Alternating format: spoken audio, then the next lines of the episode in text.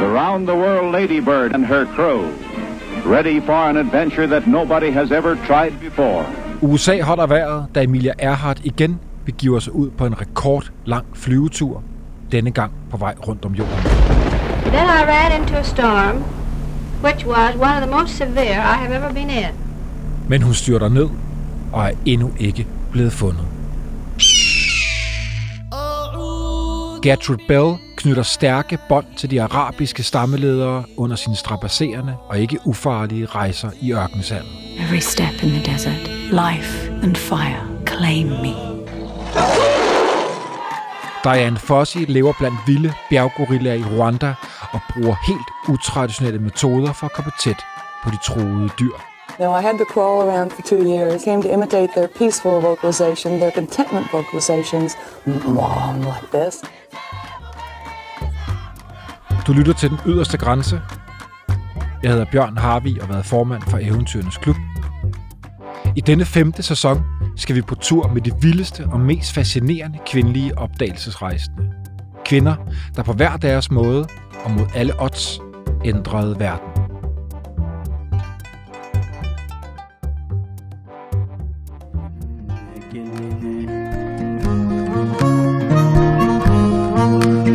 Embadenu yo kankantigi mani manifɛnw undigi dunɲɛ kilinye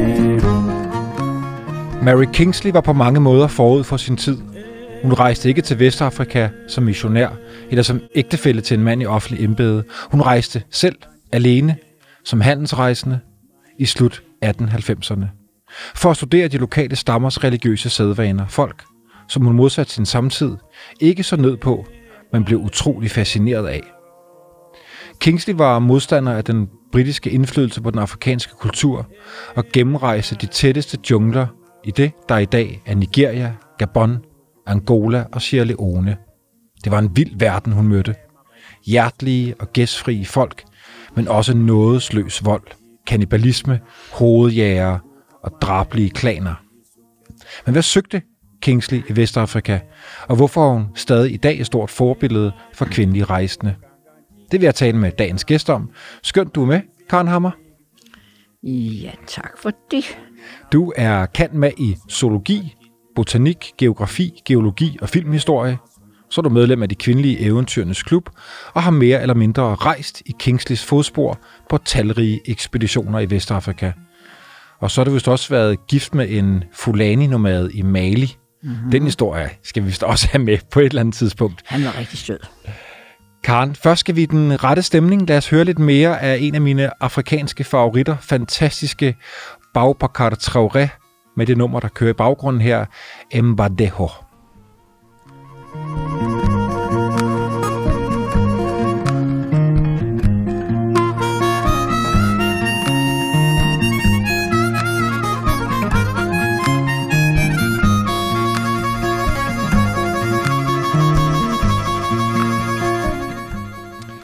Kingsleys første rejse går til Ghana, Sierra Leone og Angola.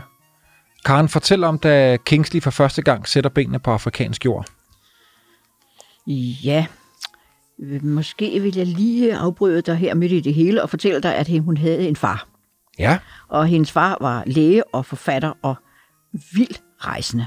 Han var faktisk ved en slags eventyr også. Han var i perioder væk i år nærmest.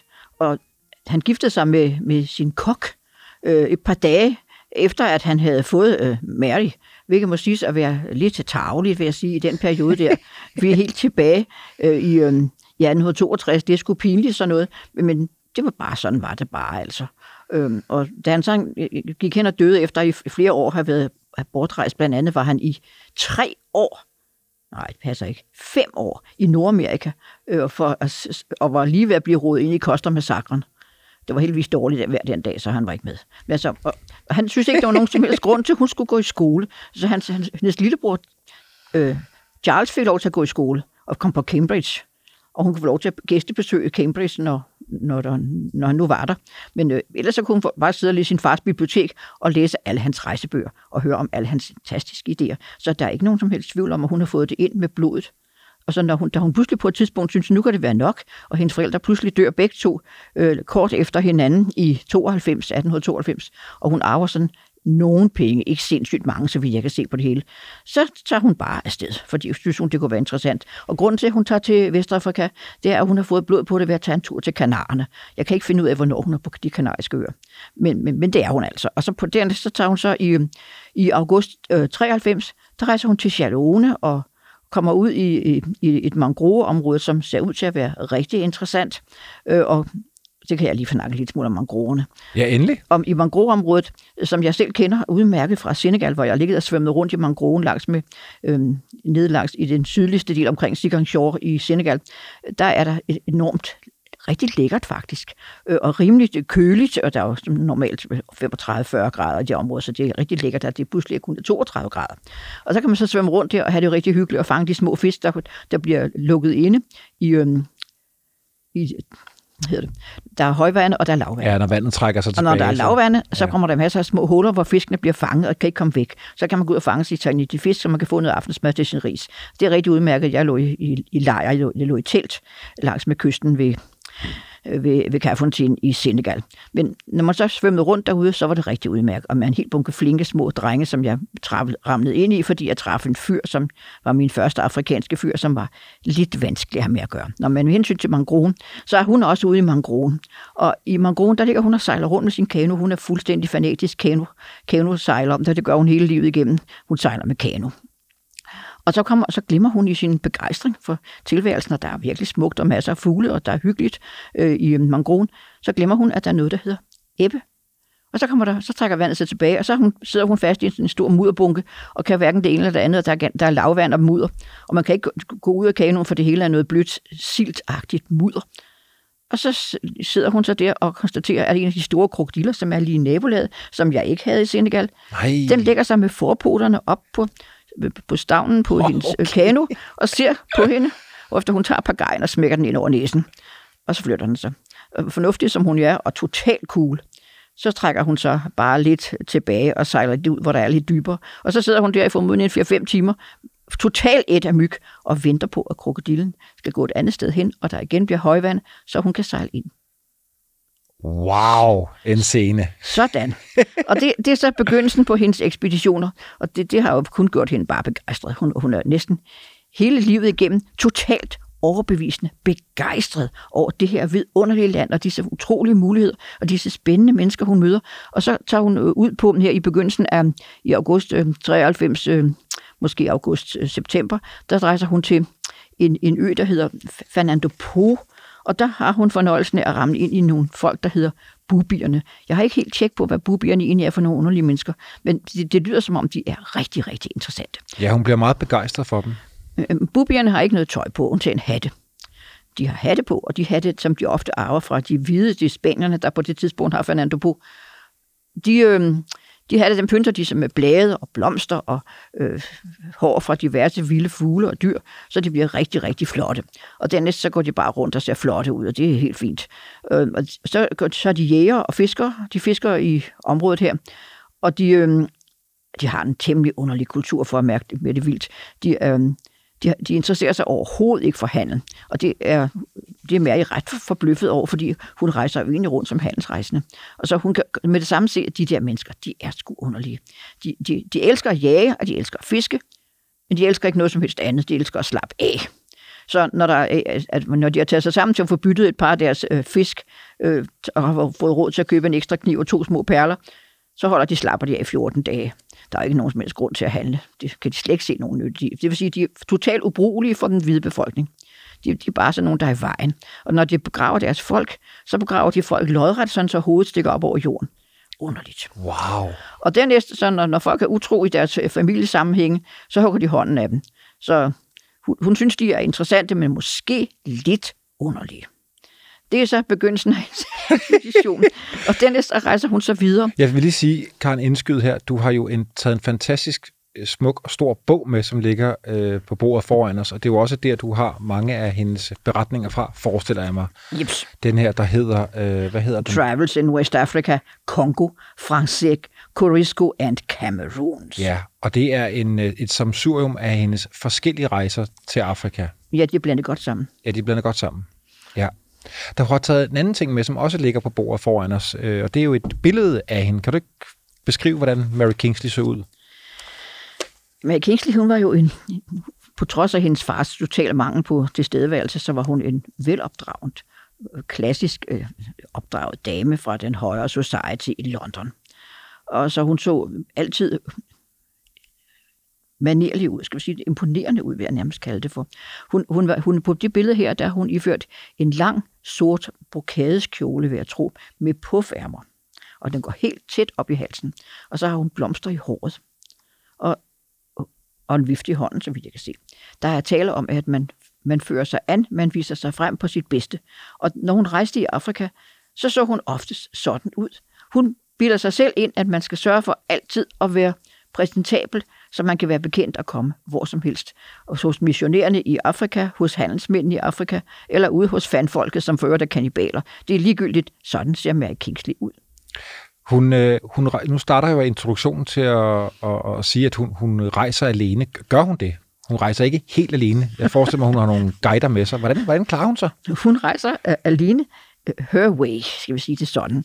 Øhm, hun er jo nødt til at have nogen til at bære sine ting. Altså, man, når man er kvinde, så er der begrænset, hvor meget man kan slæbe på selv. Hun er nødt til at have nogen i begyndelsen til at, til at manøvrere sin kano.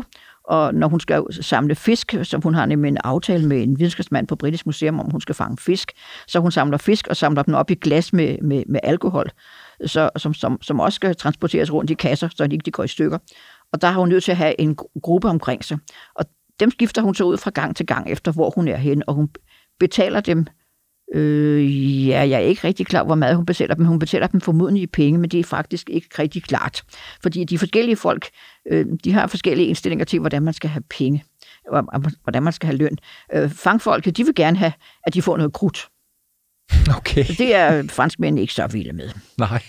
Øh, der er andre, der bare gerne vil have, øh, have øh, fuld, fuld kost og logi. Og, øh, og så, så er der forskellige, der bogen her, der bruger flere sider på at forklare, øh, hvor, hvor mange dage man skal have, betaling for, og hvor meget kød man skal have. Og specielt er det interessant med fanfolket, som er ikke bare besværlige med hensyn til, at de skal have krudt, øh, dem kommer vi ind på senere, men de skal, de skal også have kød. De skal have ret meget kød, for ellers så gider de ganske simpelt ikke. De spiser hele tiden. Men det er jo som om, de har virkelig fundet ud af, hvordan man får et godt liv i Afrika. Og det er måske ikke et, som de hvide mennesker er helt fanatiske med, skal vi sige det sådan. Så hun har en gruppe omkring sig, og så, det, så besøger hun folk rundt omkring. Hun besøger missionærer, hun besøger handelsstationer, hun besøger en hel bunke små fabrikationer af forskellige ting og sager, som bliver lavet i, i Afrika, og som så bliver sendt via forskellige smådamper op og ned af floderne og ud til havet, så bliver transporteret hjem. Og hjem i det her tilfælde være London. Kunne folk forstå, at hun rejste øh, alene, uden en, en mand? Det må have været meget øh, atypisk for den tid. Jamen, det, det er sgu altid interessant at rejse alene i Afrika. Det kan jeg da godt skrive under på. Fordi jeg rejser jo også alene, når jeg rejser i Afrika. Jeg kan ikke se nogen som helst grund til at følges med en mand, men det går faktisk meget, meget nemmere uden. Fordi de er som regel besværlige og vil gerne bestemme, og det har jeg ikke lyst til. Så, så jeg rejser rundt, og så når folk finder ud af, at man sidder rundt omkring og snakker med folk, man får enormt god kontakt med folk, når man rejser alene. Og alene som kvinde, det er virkelig så underligt, at de må komme og spørge en, hvad man foretager sig her, og hvorfor, hvorfor ens mand hende. Og nogle gange så siger jeg, at han blev hjemme, ikke? og har ikke nogen mand, og gider ikke have en mand, eller whatever I want to say. Så, så, så, så siger de, jamen, så må du da gifte dig med mig. så jeg har fået forskellige interessante tilbud, som jeg, jeg har fået mange fine tilbud, sågar en, en overordnet oberst i præsidentens øh, nærmeste arbejdsforetagende, som gerne vil have mig som tredje kone. Det tror jeg sandelig ikke, på trods af at hans første og anden kone var helt vild med ideen og så en fyr, jeg mødte et eller andet sted på en bar, som fandt ud af, at jeg kunne tale fransk, og så straks ville have mig som sjette kone. Jeg synes, det var, der, der, var langt imellem tilbudene, og der var, der var nogen, der ville betale mig fire køer for det, og det burde jeg faktisk have taget imod. Den skulle du sagt ja til.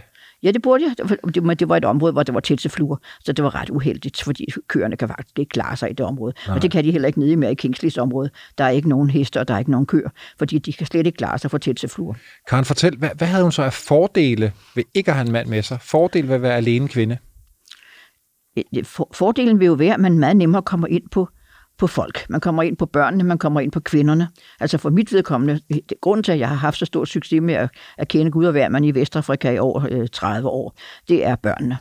De kommer løbende, og så slipper de ind med hjem. Hjemme der sidder kvinderne, de kan ikke tale fransk. Øh, og manden, som, som kan tale mikroskopisk fransk, han, han er fuldstændig ligeglad med, at jeg er der, for jeg er jo bare en kvinde, jeg er jo ikke farlig. Jeg kan ikke på nogen måde blandes ind. Jeg kan ikke risikere at vil stjæle hans kone, eller hans børn, eller hans døtre, eller noget som helst. Det, er bare godt, at børnene er glade. Så man bliver ikke opfattet som Man bliver ikke opfattet en, som en konkurrent. trussel. Nej, en konkurrent. Og det går helt nemt, og og folk vil meget gerne give en god råd. Folk vil meget gerne øh, have nogle øh, nye historier udefra. Øh, folk vil meget gerne øh, snakke med en anden kvinde. Kvinderne, der sidder rundt omkring på de forhandlingsstationer, ja, de keder sig af helvede til. Så de synes jo bare, det er rart, der kommer nogen her og fortæller dem noget. Og som kan medbringe noget nyt, øh, noget, noget nyt stof, måske til en ny kjole, eller som kan medbringe øh, pyntelomterklæder, som hun i den grad handler med. Kan han fortælle, hvad, hvad det er for nogle forbindelser, hun må have haft, siden hun kan rejse rundt, og så alene? Hun rejser rundt som handelskvinde og, og, og skal bytte og, og trade. Men hvad er det for nogle forbindelser, du formoder, hun har dernede? Ja, det, har jeg, det må være missionærerne. Okay. Jeg kan næsten ikke forestille mig andet, end det er missionærerne, der har skyld i, at det, at det går så godt. Men, og, det, og derfor så går hun til at få, få masser af gode inputs fra missionærerne. Øhm, nogle af dem kan hun absolut ikke bruge, fordi missionærerne har jo en anden indstilling til afrikanere, end hun har. Øh, hun mener jo, at afrikanerne er så lige så oplyste som, som de hvide mennesker. De er bare oplyst på en anden måde. Vi har en anden måde at opleve tingene på. Og de, de, hvis de hvide tror, at de er noget særligt, og derfor ikke gider at høre efter, hvad de, hvad de sorte siger, så kan det jo altså også kun gå galt. Ikke? Øh, så, så hun, hun tager, betragter dem som, som lige mænd. Og derfor har hun aldrig rigtig noget frøvl med dem. Øh, de, de, de hjælper i lange baner, og de modtager hver gang, der er nogle problemer, så får- giver hun dem bare noget tobak, eller nogle fiske, fiskekroge, eller nogle glæder. Og så bliver de glade igen. Og hun accepterer også gladeligt, at, at, at på deres betingelser, nu må vi holde et stop, fordi fangerne skal have noget mad. Jamen, så stopper vi i 20 minutter og får noget kød. Og det på et tidspunkt, ramler ind i en rigtig, rigtig lækker død flodhest. Så stopper de i flere timer for at få slagtet den, så de kan få noget lækkert nyt kød. At den har været død nogen tid, det betyder ansynligt ikke så meget. Og det synes jeg var rigtig interessant, og minder mig selvfølgelig om dengang, jeg var med til at spise en død val i Senegal, og en død øh, dromedar i Mali. Men det, det overlevede okay. jeg også. Ja, det med flodhesten synes jeg stadigvæk er, er rigtig interessant. Så hun accepterer også at blive vækket midt om natten, fordi der er nogen, der skal have noget tobak, øh, for ellers kan de ikke få øh, nogen af deres samarbejdspartnere til at gøre et eller andet. Det, det er helt okay. Så på mange punkter er hun down to earth. Helt lige til over for lokalbefolkningen, som derfor hjælper hende i lange baner. Og så lader det til, at Afrika går under huden på hende. Ja, hun bliver ret vild med dem. Hun er, hun er lykkelig under de mest opsynderlige omstændigheder. Hun er, hun er ude at sejle op og ned af den her øh, kæmpemæssige flod, som hedder Ogovo River, som er et eller andet sted, tror jeg, i nærheden af Niger-deltaget. Det er svært at finde ud af på moderne kort, øh, hvor i alverden der hun bevæger sig rundt. Jeg kan ikke se det i hvert fald. Øhm, og der, de kort, der er i Wikipedia, de er umulige at bruge, fordi der er nogle andre navne på. Og når man slår hendes øh, små byer op, så findes de overhovedet ikke. De hører de sikkert heller ikke. De har sikkert fået nye navne i mellemtiden. Så øhm, Øh, hvor er jeg henne? Nej, men det er mere, at, det, det, det lader til, at det er måske er menneskerne, der går under huden på hende. Hun, hun bliver utrolig fascineret af, af de her mennesker, på trods af, at de Hun, mange hun, gange er... hun, hun bliver bedste venner med, med, med de der fanger, og hun bliver bedste venner med en, en, en bunke folk, som er så glade for at hjælpe hende med fortællinger og lignende.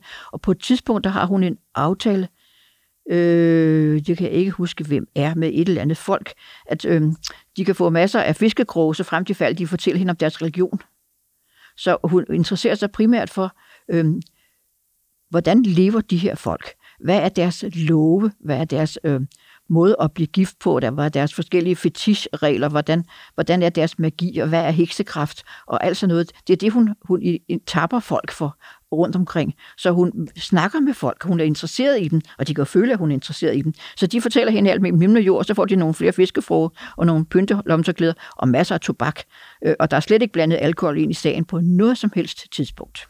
Så er det jo, at efter hendes første rejse, at hun øh, vender tilbage. Det er også det, du startede med at sige, jamen i den her bog, der ligger foran os, der, der fortæller hun ikke om en eller to rejser. Hun, hun blander simpelthen rejserne sammen, så det kan være lidt svært at navigere i, hvornår hun på noget første rejse og den anden rejse. Mm-hmm. Men den anden rejse er væsentligt længere, og øh, jeg har læst, at hun, at hun øh, kommer ned og møder en, en anden øh, hvid kvinde, der hedder Mary Slesser, som også bor blandt de lokale, og som øh, netop har øh, taget en kvinde og et barn til sig. Øh, og der finder Mary Kingsley jo ud af det her fænomen tvillingedrab. Kan du ikke fortælle os om det? For det er jo en ret Jo, vild øh, historie.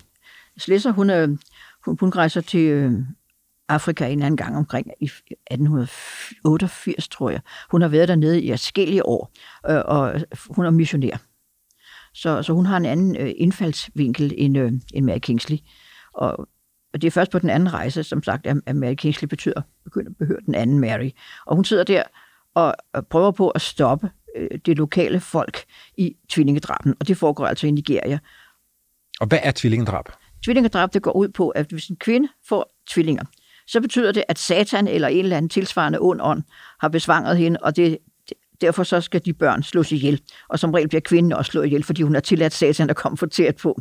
Så det vil sige, Det er jo hvis, helt absurd. hvis kvinden ønsker at beholde sine børn, så må hun flygte, og der er Mary Kingsley vidne til en historie, hvor hun ser øh, en, en kvinde med, med, med børnene, som er blevet proppet op i en kasse op på hovedet, fordi, for de to små børn kan være op i en kasse, og så hele landsbyen, der render efter hende og prøver på at stoppe hende, og det, det foregår lige i nab- nabolaget er her, øh, af, af den anden Marys øh, landsby, og de må lave en særlig vej ind til landsbyen, fordi hun kan ikke tage den normale vej. For hvis hun bruger den normale vej, så vil den for fremtiden ikke kunne bruges af nogen, fordi den vil være blevet besmittet af de her onde ånder, som kvinden med de to små børn i en kasse op på hovedet bærer.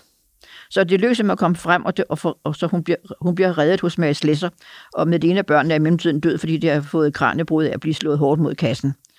Nej, nej, Og, så nej. adopterer hun øh, kvinden og ungen. Og så er der er mange andre tilfælde. Og, Jeg beskri- skriver Kingsley øh, mere om den her episode, altså hvordan øh, en, en, en britisk kvinde kommer til Afrika og vidner det her. Fortæller hun om, hvad, hvad, hvad hun tænker? Nå, egentlig ikke så meget. Hun beskriver, beskriver en helt bunke andre sager, hvor man behandler børn temmelig underligt. Så hvis der en, en kvinde dør ved fødslen, jamen, det er jo bare ærgerligt, skal vi sige det sådan.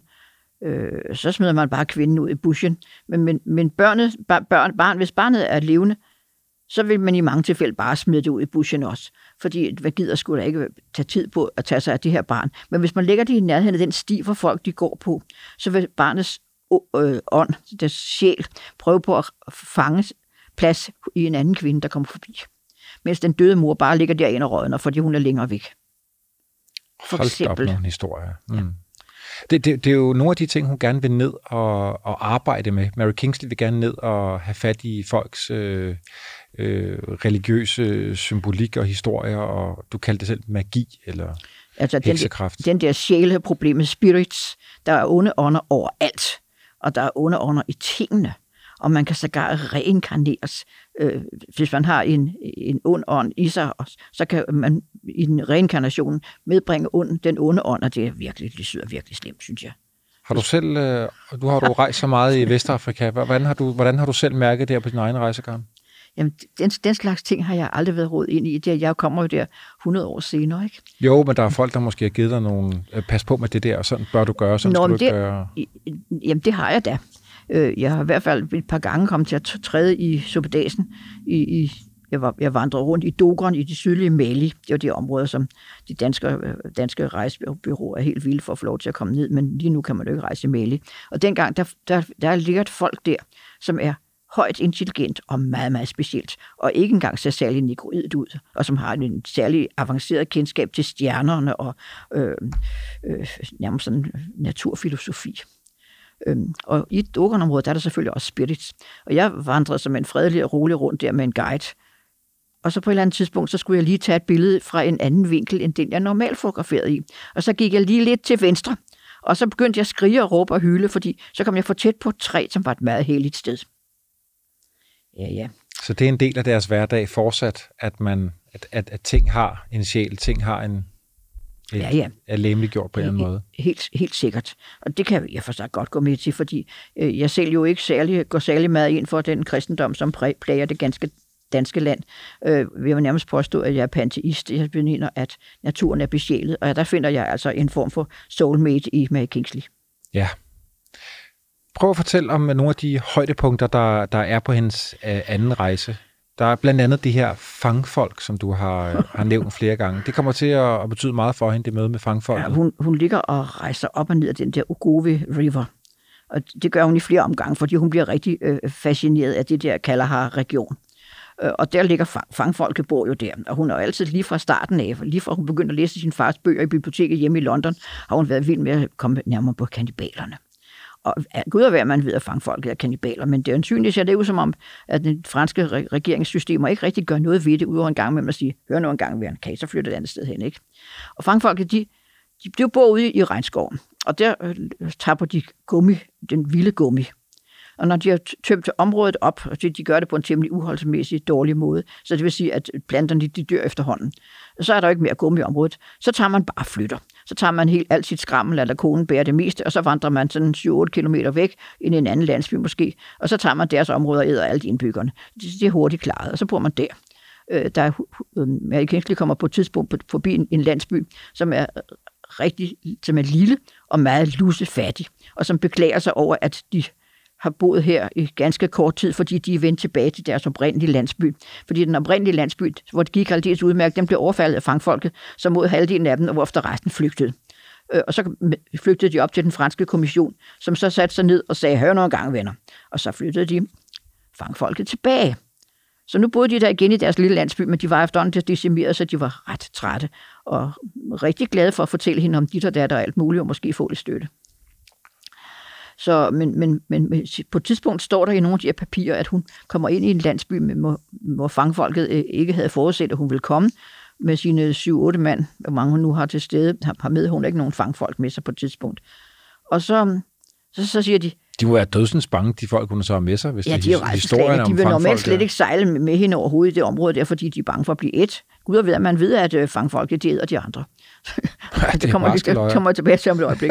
så, så, så stiller hun sig op der, og så siger hun, Nå, øh, der er folk ser meget øh, truende ud.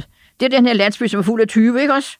Og så ser de fuldstændig forbløffet ud. Det har de sgu aldrig været udsat for før. Kommer hun her og beskylder dem for sådan noget, så høvdingen siger straks, at det skal slet ikke os. Det er sådan er vi ikke, og det tror jeg ikke på. Jamen, nu, må du altså, det, må- nu må du stole på os. Jamen, så bliver jeg nødt til at bo her et par dage, for jeg kan se, om det passer. Sådan kan man også komme frem i verden. Ja, det er snedigt, det rigtig, der. rigtig smart. Men så, så, så bliver hun gode venner med fangfolk, og det ender altså med, at hun skriver et eller andet sted, at hun er rigtig, rigtig glad for fangfolket. De er ved at blive hendes bedste venner. Hun forstår dem så udmærket godt.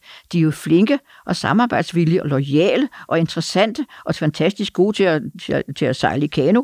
At de så ikke synger i kanoen, som alle de andre gør, det kan man jo leve med. Og sådan kører man videre, ikke? Så det går så egentlig så udmærket. Jeg tror du, hun er så fascineret med, når vi, hvis vi bliver ved fangfolket, hvad er det, der, altså udover at de så faktisk måske for, mod forventning, tager imod hende og hjælper hende på senere ekspeditioner, følger med i kanoerne. Hun møder nogle folk, der faktisk plyndrer andre landsbyer og spiser folk. De, de er ganske simpelthen utrolig forfærdelige. Men samtidig er de øjensynligt charmerende og hjælpsomme. Og så er det altså det med deres utrolige appetit, hvor de i en uendelighed skal have kød.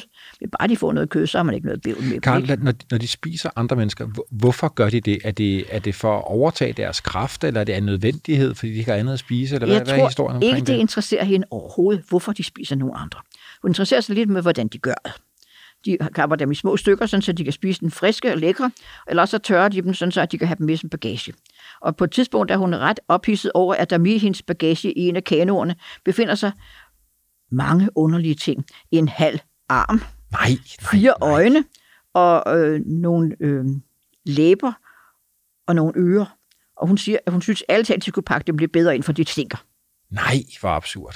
Og- Altså, hun, hun tager det egentlig ret roligt med hensyn til, hvordan de opfører sig, fordi de er jo i virkeligheden rigtig flinke øh, på mange punkter, og lojale, og de er enormt gode til, til at passe på deres børn og deres koner, i modsætning til andre mænd øh, i hele samfundet, også min egen eksmand i Mali, som aldrig nogensinde ville pinde på at lave kvindearbejde. Der er mandsarbejde, og der er kvindearbejde, og man mister ære, hvis man blander sig i den forkerte gruppe. Så, men her, det, det tager de helt roligt. De hjælper deres koner.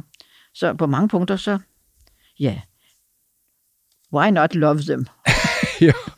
Men jeg tænker bare, man, hun må i sin stille tid have tænkt på, kan jeg vide, om jeg snart får en kniv i nakken, og de spiser mig? Om der kunne være en anden prestige i det. Jamen, det er der sgu også en advarsel om et eller andet sted. Jeg ved ikke, hvor i den her bog, den er på 740 sider, så er det lidt at finde rundt i. Ikke? På et tidspunkt, der kommer der nogen og advarer hende. De siger, den her landsby her har besluttet sig til, at de trænger til øh, en ny, øh, en ny øh, fetish. Det skal være en særlig important fetish. Det skal være fra en meget øh, honorable man. Og nu har de tænkt lidt over det, og der er en synlig mangel på honorable men i det her område. Så det er det besluttet sig til, at du kan godt gå an. Så jeg synes, du skulle til at flygte. Og det gør hun så. Så, så der, der tænker hun, nu kan det være, der er mig, der ender i kødgryden der. Det, det er da en chance. Men, men betragtning, at man hele tiden skal have fetischer, og det skal man også i de andre samfund, så kommer man ind på, kan begynde at diskutere problemet med, med fetischer. Ja, det må gerne fortælle, hvad det er. De, altså overalt i, Vestafrika, der går de med sådan nogle små øh, læder øh, ting om halsen, eller om armen, eller om maven, eller om jeg ved sgu ikke hvor. Nogle gange så er det masser af dem, hvis man ser på billeder fra Vestafrika. Måske også er sanger, så kan man, tror jeg ikke, man kan undgå at falde over de her charms. De er jo alle mulige steder, og specielt i de øh, muslimske øh, områder. Og, og de, der står en forklaring på, hvordan man får dem, og hvad man laver dem, og hvordan man skal bruge dem osv. Og der er mange nyttige ting i, i den bog her, hvis man skal vide noget mere om det. Men, men der er jo også andre former for fetischer. Og der har jeg jo altså nogle forfærdelige erindringer fra mine egne rejser, hvor jeg har siddet et eller andet sted i ramadanperioden oppe i Mali og diskuteret med nogle af mine landsbybeboere, måske en enkelt øh, person øh, fra, fra en missionærstation i nabolaget, og diskuteret, hvad i verden, hvordan det kan være, at der lige nu i den her periode er alt for mange små hovedløse lig, der bliver fundet rundt omkring. Og så er det jo fordi, fordi når det er ramadanperioden, så er der jo mange små drenge, der, der render ud alle mulige steder for at, øh, for at tække til marbuen. Og i, i Vestafrika, der vrimler det altså med små marbu-drenge, øh, og så det, det er en plage overhovedet. Der burde laves en lov om, at de, de skulle gå i skole i stedet for at tjene penge til marbuerne. Det, det er virkelig... Hvad, hvad er marbuerne, Karen? Det er de her øh, hellige muslimske, muslimske, lidt traditionelle muslimske øh, herskere, eller, som har enorm betydning i Vestafrika. På et tidspunkt var det sådan, at de forrige præsidenter i Senegal havde to marabuer, og der var også en, en lokal øh, øh, ateistisk marabu, som han, han, han konstaterede, han, han, han blindede frem og tilbage mellem de to marabuer, for hele tiden at få gode råd om, hvordan han skulle styre landet. Og de har enormt meget magt. Men man slår de der drengebørn ihjel? Øh, nej, de vil selvfølgelig ikke slå i men de skal skaffe penge til Marbuen, så han kan blive rig og, og besynningsfuld. Og det vil sige, at, de drenge render rundt og tigger over alle mulige steder. Man ser dem ved alle øh, busstationerne, man ser dem overalt. Og øh, det, når, det, og det vil sige, at de også render rundt, specielt om, i ramadanen, hvor det er særlig heldigt, der går de ud og tigger om aftenen. Og de her, der, der, der er der nogen, der, der hugger deres hoveder og det har været en eller anden gang for 20 år siden. Og så sagde, en, så sagde missionærpersonen, nå, men det er da meget logisk. Øh, det er jo fordi, at det er, øh, de sælger de der hoveder til Nigeria, hvor man har brug for dem som fetischer. Og så tænkte jeg, hvad fanden foregår der her? Hvor det tidspunkt snakkede man jo også om Bukassa, og hvad han havde i sit køleskab, øh, som vist nok også var temmelig mange døde mennesker, som han spiste, når han nu fik tid ind imellem. Bukassa var kejseren af Centralafrika på det tidspunkt. Gode venner med præsidenten i Frankrig, det er en anden sag. Hold nu op. Men så, så, så, så, så rejste jeg videre i de perioder, der rejste jeg ret meget rundt mellem hele området. Så på et tidspunkt, så kom jeg forbi Ghana. Og i Ghana, der kendte jeg en bunke filminstruktører, fordi det er det, jeg render rundt og laver i Vestafrika. Jeg snakker med filminstruktører og ser deres film. Jeg kommer bare ved, når ligesom øh, Kingsley og siger, her er jeg, jeg kommer fra Danmark, jeg vil gerne se jeres film. Kan I ikke lige vise mig den? Og så, så gør de det sgu. I mange tilfælde bliver de så glade for at få besøg, fordi i, for eksempel i Mali var jeg den første kvindelige journalist, den første danske journalist, der nogensinde var kommet for at spørge om film, så jeg er rigtig, rigtig godt elsket i Mali, som jeg desværre ikke kan besøge lige for øjeblikket. Og nu er vi Mali så er der jo en ting, jeg også brænder inde med at spørge dig om, og det er jo øh, dit, øh, dit øh, ægteskab med en lokal mand. Men inden vi kommer der... Vi skal lige have den historie her færdig. Ja, undskyld, kan jeg, jeg var midt i en historie om, at i, der, der ramte jeg ind i en filminstruktør, som havde lavet, som havde lavet en film øh, om en historie, der var foregået i øh, Kumasi i, i Ghana, hvor, hvor han havde...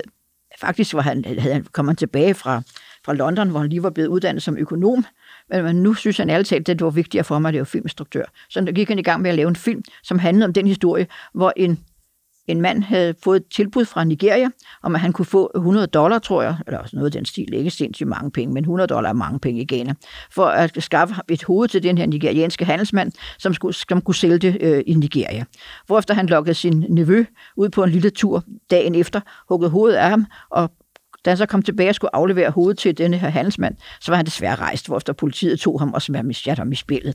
Og den historie var, var det så rystet over i Ghana, så at regeringen gik i gang med at slå alle de store øh, heksedoktorer i, i det, det sydlige øh, Ghana ihjel, fordi nu blev det sgu for pinligt.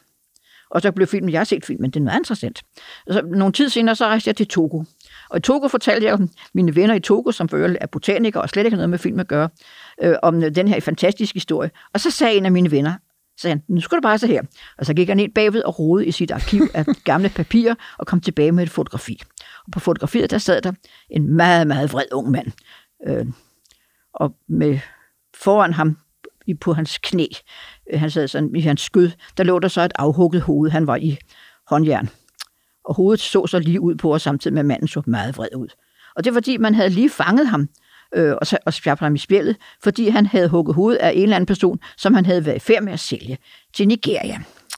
Og så rejste jeg til Benin, og der tilbragte jeg en hel eftermiddag med at sidde og snakke med en kvinde om alle disse hoveder, som hun vidste, der blev solgt rundt omkring, fordi øh, både handelsmændene, i, handelskvinderne i, i Benin og i Togo havde brug for de her hoveder, for at de kunne få god handel, fordi det var de vigtigste fetischer overhovedet, det var at have en, et, et hoved liggende øh, hjemme på sin særlige lille hellige sted, som man kunne bede til hver dag.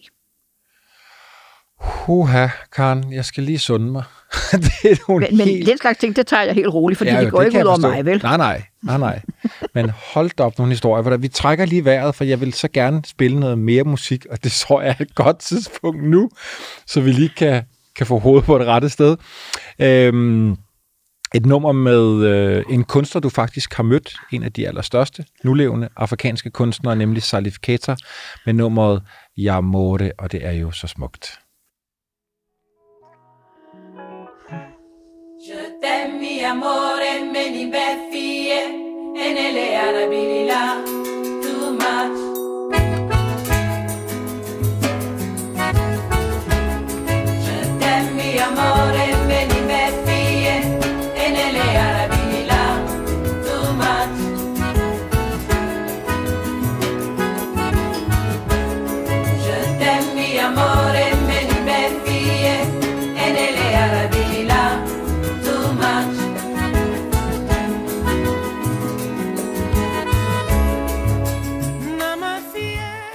Karl, tilbage til, øh, til Kingsley. Øhm, hun rejser rundt som alene kvinde. Jeg, jeg sidder og brænder ind med mange spørgsmål. Hvordan opfattede mændene hende? Altså mændene i England. At nu rejser der en kvinde rundt og formentlig stykker ned i nogle, og nu har du nævnt flere historier, en helt vilde historie, som de ikke selv havde fået. Hvad- Hvordan opfattede de hende? Hun var ret upopulær i missionskredse i London. Fordi hun angreb jo den måde, som de øh, kristne missionærer, protestantiske eller katolikker, som det hip som hap, hvordan de behandlede de afrikanske øh, folk på. Hvordan de øh, lærte dem øh, forskellige nyttige ting på missionsskolerne. Og disse nyttige ting var jo set ud fra et engelsk synspunkt. Så de lærte alle mulige praktiske ting, som hvordan man vasker tøj på den bedste måde og stryger det, så det kan blive fine, rene skjorter, og hvordan man, man, øh, man, man lærer at skrive på maskine, tror jeg, noget tilsvarende. Man lærer at blive en god øh, sekretær. Og disse ting kunne man jo overhovedet ikke bruge til noget som helst fornuftigt i Afrika, hvor man ville have haft øh, brug for at vide, hvordan man laver nogle, får nogle planter, så man kan lave en god kakaoplantage for eksempel, ikke? eller hvordan man, man bliver en god smed, hvordan man laver nogle håndværk, nogle, en fisker for eksempel. Og alle disse praktiske erhverv fandtes ikke i missionsskolerne. Der fandtes kun det, som de mente, man måtte have brug for, men som afrikanerne ikke kunne se nogen som helst nytte i. Så bliver hun jo en meget, meget, øh, hvad hedder sådan noget, en stærk stemme. Hun forsøgte at bruge sin stemme, udfordrede det eksisterende, selvom hun var stolt af at være britte, så mente hun, at at øh, det, det britiske imperium øh, anvendte deres magt forkert. Jeg, jeg har fundet et, jeg synes, jeg, et ret stærkt citat, hvor hun også forsøger at sætte ord på, sådan som mange andre så på afrikanerne, og som hun ikke var enig i. Citatet lyder sådan her fra hendes bog. Jeg er lige så sikker på, at en sort mand ikke er en underudviklet hvid mand, som jeg er sikker på, at en kvinde ikke er en underudviklet mand. Ja, det er rigtig tiltalende. Ligesom hun et andet sted siger, at der er ikke noget childlike, der er ikke noget børneagtigt overhovedet i den sorte mand. Øh, det er slet ikke en del af deres øh, sanseverden. Det var det samtiden mente om den sorte mand. At han var bare en, en childlike. Men samtidig så siger hun jo noget et sted, at hun synes i og for sig, at de er rigtig søde. De er rigtig søde som store børn, den måde, de, de, de lytter til hende og, og, og, og lystrer og, og gør sådan, som hun synes, det skal være. Hun går jo mod strømmen på mange måder. Hvor, hvor tror du, det kom fra? Det kommer fra hendes baggrund med, med hendes far. Hendes far, der har fortalt hende, når han altså havde tid til at være hjemme, om hvordan det var for eksempel at rejse rundt i Asien, øh, og hvordan det var at, at rejse rundt over i USA, øh, i de der mange år øh, sammen med, Sioux, med, med Sioux-indianerne, altså ikke sammen med Sioux-indianerne, men i forbindelse med øh, koster og lignende, der grøde på at myrde Sioux-indianerne, for at de kunne få deres land. Så missionærerne øh, bliver måske provokeret af hende, mændene bliver provokeret af hende, sikkert også øh, kirken. Hvordan opfatter videnskaben hende? Altså videnskaben, at de er jo, de er jo glade for... Øh, Hun, har, hun er ude og, og dokumenterer jo planter og dyr på, og så på. Britisk Museum, der får hun jo en, en, en, en udmærket a- aftale med, med en, øh, en fiskeekspert, der hedder Albert Günther, øh, en zoolog, som, øh, som giver hende noget øh, praktisk råd, øh, noget råd giver hende nogle, øh, formodentlig også noget økonomisk støtte, men i hvert fald nogle forbindelser, så hun kan samle fisk, øh, insekter og andre underlige dyr rundt i det her område i franske Kongo, som hun kalder det for. Og der kommer hun hjem med, med blandt andet en ny slange, som man aldrig har hørt om før, og seks, syv forskellige former for fisk, hvor tre af dem er blevet kaldt op efter hende. For slet ikke Ja. tale om en bunke insekter. Så, så hun, hun, hun yder en, en indsats for, for det zoologiske plan for opdagelsen af, af Afrika. Øhm, samtidig med, at hun jo altså går ind for den måde, som afrikanerne lever på, og den måde, som afrikanerne er på, hvad ikke nogen andre overhovedet er, fordi de mener selvfølgelig, at de skal være til nytte og arbejde i fabrikkerne og øh, gøre, Men som en- man siger, ikke? Karen, en ting er jo, at man, man kan øh, stille sig kritisk, og det var, var hun måske, de- det ved jeg ikke, om hun var en af de første, der gjorde, men i hvert fald ikke, det flugtede ikke med samtiden, at hun var kritisk over for den måde, som britterne forvandlede deres magt på. Men hun, for jeg så tænker, at der er nogle ting, hun bliver fascineret af, der er nogle ting, hun mener, måske også, at vi kan lære noget af, men hun møder jo også nogle ufattelige, grusomme og grove øh, ritualer. Dem kan hun vel ikke, dem har hun vel ikke en forhåbning om, at vi andre vil acceptere eller adoptere, altså at de slår hinanden ihjel. Jamen altså, hun fortæller med begejstring i øh, over 200 sider, tror jeg, om fetischer i bogen. Og der er ingen grænser for, hvad der er af interessante ting og sager. Det er enormt spændende at læse. Jeg synes altså også, jeg er så fascineret af, af kannibaler, uden at jeg har været udsat for at møde nogen af dem, og uden at jeg har skulle Jo, men, men en, ting er, en ting er at være fascineret af dem, en anden ting er, at man mener, at man kan tage den viden tilbage og burde leve på samme måde. Jamen selvfølgelig, selvfølgelig synes hun, at det er anstrengende. Det, det, altså, hun synes, og der kan jeg så referere til en af mine egne øh, erfaringer igen. Ikke? Hun sidder i, hen i, mod slutningen af, af, af, sin, af sin rejse, øh, Anden rejse. af sin anden rejse, et eller andet sted langt der Pommern til ude ved en, en flod i, i nærheden af en fan landsby, tror jeg. Men der er ikke nogen problemer med landsbyen. Der er problemer af, at hun har sprunget nogle, nogle landsbyer over, fordi hendes mandskab ikke vil gå ind på, ind på dem, og det sent aften. Og pludselig så er hun blevet kommet ud i noget mudderområde, hvor hun har måttet kravle mere eller mindre rundt i en helt bunke store våde klipper, for at prøve på at komme væk, fordi at øh, skibet er lige ved at, øh, kanonen er lige ved at kendre. Og så er hun kommet ind i en landsby, hvor, hvor de kommer lidt øh, bag på hende, at, at, at, øh, at hun er der. Men hun bliver dog indkvarteret under rimelige forhold. Men så problemet har hun så, at folk de glor i den grad på hende. De, hun, er, hun er faktisk, som hun selv kalder det, en slags circus-clown. De, de hænger, når hun prøver på at sove, så lukker de alle vinduerne op, så der kan komme myg ind, samtidig med, at de steder der med 35 forskellige små sorte ansigter og kigger på hende.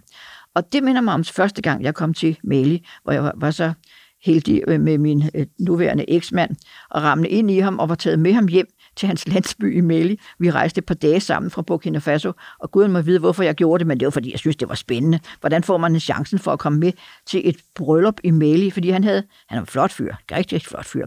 Han havde, han havde inviteret mig hjem til sit bryllup i Mali. Nogen havde hentet ham i Kamerun, og nu skulle han ganske simpelt giftes. Nu kunne det være nok, at han rejse rundt i verden og ikke lave noget andet, end det han skulle gøre. Jeg skal lige holde tungen lige i munden. Han inviterer dig til sit eget bryllup, og så bliver du gift med ham bagefter. Ja, men så, så sker der jo bare det, at det, familien, fam, forsamlingen bliver lidt forvirret over, at han kommer hjem med mig. Og i, i overvis efter bliver de ved med at tro på, at han havde fundet mig i Kamerun, på trods af, at jeg aldrig har været i Kamerun. Vi har ramlet ind hinanden i Burkina Faso. Men, men, men, men det resulterede i, at den første aften der, der kommer hele landsbyen, de kommer jo løbende og glor, og de glor, de glor, de glor. Dagen efter kommer der en støvstorm. Der kommer en sindssygt stor støvstorm. Men der er en bunke mennesker, der har vandret ned for at se på mig, som åndsynligt stadigvæk befinder sig i landsbyen. Og de står så der, mens jeg sidder inde i hans mors lille bitte hytte og prøver på at få vejret. Og så står der der 35 mennesker og kigger og kigger hele dagen. Så føler du dig som Kingsley. Jeg føler mig virkelig som altså somewhere over the rainbow, eller hvad det Hvad, skal hvad, kalde hvor længe var I gift? Ja, det er sgu et svært spørgsmål, fordi jeg lod være med at lade mig andet end separere i begyndelsen, for jeg synes, det var synd for ham og hans ære og alt det der, ikke? At jeg skulle gifte mig, at jeg skulle skille sig, eller mig bare separere. Men så, så klokkede de den på Lyngby Torpe og kommune, så de glemte at opdage, at jeg var blevet separeret, og troede, at jeg stadig var gift i 20 år længere, end jeg var. Men boede I sammen med Afrika? Ikke mere end et par måneder, fordi det kunne ikke lade sig gøre, fordi jeg var jo ikke øh, muslim, så derfor ville de jo ikke godtage mig. Hele landsbyen gjorde, for det kun for at få mig smidt ud. Det lykkedes det sidste, så flyttede jeg jo frivilligt, fordi jeg kunne sgu ikke holde det ud længere. Desuden fik jeg jo malaria, så må det jo bare med at komme væk. Hold op nogle historier, Karen. Ja, jamen, jeg håber også, at en eller anden gerne vil have et forlag, vil, forlag vil hoppe på den som en roman, for det er faktisk en rigtig god kærlighedshistorie. Vi skal lige tilbage til den gode Kingsley, fordi der er jo, øh, der er jo også, øh, jeg ved, ikke, jeg ved ikke, om jeg kalder det bjergbestigning, men hun er jo på toppen af et stort bjerg, 4.000 meter højt, Ja. Mount Cameroon. Ja, det er Fortæl fuldstændig, den fuldstændig vanvittigt, hvorfor i alverden hun gør det. Guden må vide, hvorfor hun gør det. Fordi det er jo altså absolut over hendes evner, men hun klarer det. Altså, det, det er ikke nemt, og man, man, man kommer igennem for, forskellige former for landsbyer, som også synes, at de har aldrig set noget lignende, som er virkelig, virkelig på gloplanet, ikke? Øhm, men men hun, hun bliver ved, at hun er virkelig sej, og, og det lykkedes hende at komme op på toppen, hvor der kun har været to hvide mænd før.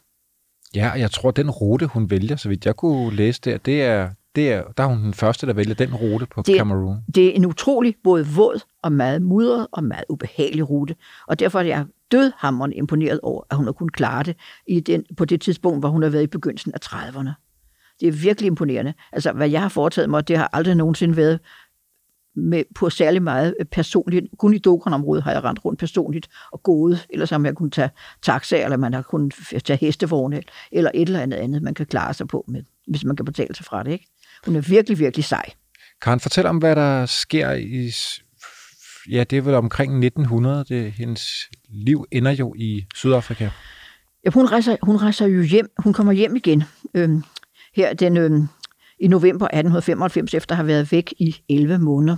Øh, og så afleverer, så skriver hun, øh, går hun i gang med at skrive en bog, som hun har lavet en aftale med øh, forlæggeren George Macmillan, øh, som så får den trygt i, øh, i 97, den der Tribals in West Africa, som jeg lige har øh, øh, læst igennem. Okay, så hun når, hun når at se sin egen bog blive udgivet. Ja, ja, ja, ja, det gør hun da. Hun laver sågar en til, der hedder West African Studies i 1899 Ah, okay øh, som også bliver udgivet af de der personer her ved George Macmillan.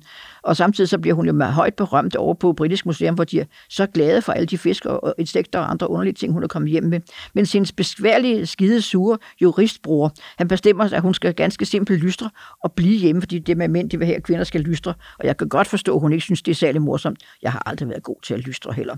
Så hun bliver nødt til at sidde hjemme i fred og ro og passe ham og lave mad til ham og holde hus for ham i London, fordi det siger han, at hun skal. Sådan var det med mænd dengang. Sådan er det heldigvis ikke mere. Så, så, så, så melder hun sig, da krigen så kommer i, i, i, øhm, i Sydafrika, så melder hun sig frivilligt, om det skal være, fordi hun ikke kan holde ud at være i London, eller hvorfor, eller fordi hun synes, at nu kan det være det samme, at livet er ikke til at holde ud at være i London. Det er jo sjovere at rejse til Afrika. Og inden vi skal til Sydafrika i 1900, så er der faktisk et spørgsmål, der banker på her. Den her store verdenskendte organisation, som vi har nævnt mange gange her i, i podcasten, Den yderste grænse, The Royal Geographic Society i London, øh, så vidt jeg husker, accepterer hende ikke. De er ikke åbne for kvinder. Hun bliver ikke inviteret ind, på trods af de store det- videnskabelige fund. og- Det skulle ikke undre mig en kæft, fordi de har været rigtig mandsjuvenistiske gammeldags, ikke? Men, men jeg ved ikke rigtig noget om det. Nej. Øh, og det er jo rigtig synd, fordi det var da bare det, der manglede, ikke? Fordi hun, hun er virkelig en forgangskvinde. Og Kipling har sagt et eller andet sted, she is the most daring woman ever. Så Hvad, be- hvad, hvad mener du, hun betyder for rejsende i dag? altså, det er jo fantastisk, hvad hun har turet. Altså, hun træsker alene på sine små, mere eller mindre flade sutter, øh, rundt i, i Afrika med, med, med måske nogle 7-8 bærer, og penge, og penge til at kunne betale for, og masser af fiskekroge, og, og charmer sig ind over alt. Og jeg vil ikke engang tro, det er charming. Det vil, jeg tror, det er primært at tale om, at hun er så dedikeret til sagen. Hun er så interesseret, at folk bliver tændt af, at der er nogen, der interesserer sig så meget for dem.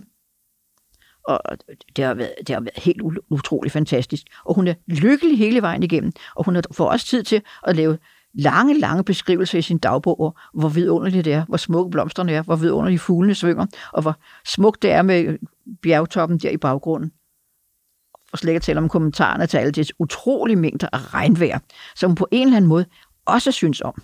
Og hun vandrer med glæde rundt i de mest mudrede områder, for hver gang kanonen sidder fast i, i Obobeflodens øh, violer, og de bliver nødt til at, at skubbe den fri og gå ud i, i vandmængderne og være aktiv.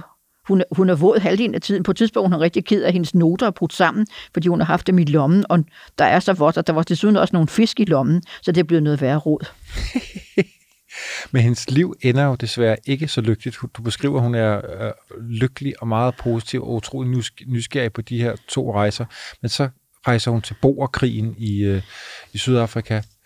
Det er jo englænderne, de kunne ikke nære sig for at prøve på at blive endnu større, end de var. Ligesom Alexander den Store, der vil være konge over hele verden. Ikke? Så vil englænderne vil gerne have, at deres britiske empire bliver endnu større, end det faktisk allerede på den var.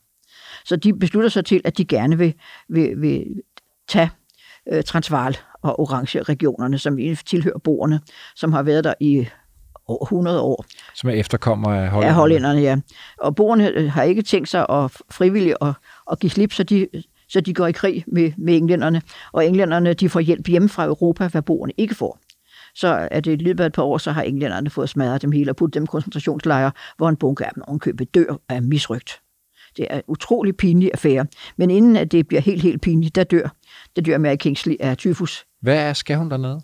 Hun har øh, hjemme fra øh, London, øh, før hun begyndte på sin Afrikatur, i en kort periode studeret medicin i Cambridge, dengang hendes bror var jurist. Øh, hvordan hun har kunnet få det, blive meldt ind, da hun aldrig har gået ordentligt i skole, det kan jeg ikke udtale mig om. Og hun har også på et tidspunkt haft et sygeplejerskursus. Så at hun, øh, hun ved et og andet, og det er også noget, hun, hun benytter sig ret meget af på sine Afrikature, at hun, hun i en uendelighed leverer medicin og sygeplejehjælp mod at få historier om religion og fetischer og alt det der. Så hun, hun har en, en, en baggrundsviden, som kan bruges, og så, så fungerer hun altså som sygeplejerske på et, et, et hospital øh, i Simonstown eller sådan noget lignende i, i Sydafrika i nærheden af Kapstaden. Var hun syg, før hun rejste ned? Hun, hun er syg allerede inden. Hun har haft influenza og noget, der minder om tyfus, allerede fra London. Øh, så hun, hun er ikke i den bedste form. Og så får hun altså en ekstra omgang tyfus i Sydafrika, og det dør hun af øh, i, øh, i slutningen, altså lige i juni 1900, på et tidspunkt, hvor krigen stadig kører. 37 år gammel. Ja, hun er 37 halvt kun, ikke? Og hun, har, hun, hun, hun beder sig om at få lov til at ikke at blive begravet i jorden på nogen som helst måde, men at blive sænket i havet, hvilket hun får lov til. Karen, vi ender der, eller ikke helt der. Vi ender med et tredje stykke musik, som også er så utrolig smukt, og et nummer, som øh, du har sendt til mig. Øh, det er en kvindelig kunstner, du rigtig godt kunne lide. Omo Sangare med nummeret... Umu Sangara. Umu Sangara, jeg ligger trykket forkert. Med et nummer, der hedder Masolu. Kan det passe? Det skal nok være rigtigt. Masolu. Karen, vi slutter af med det nummer. Tusind tak for, at du var med i dag.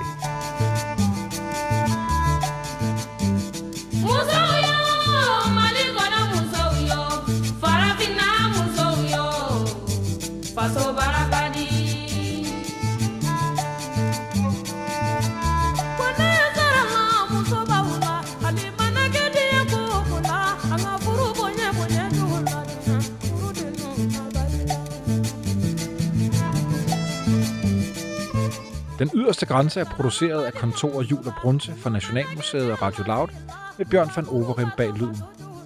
En særlig tak til Ben Jensen og Arktisk Institut, De Kvindelige Eventyrernes Klub, David Hoffman, Discovery Channel og National Geographic. Find serien på vorestid.dk eller der, hvor du normalt finder dine podcasts. thank you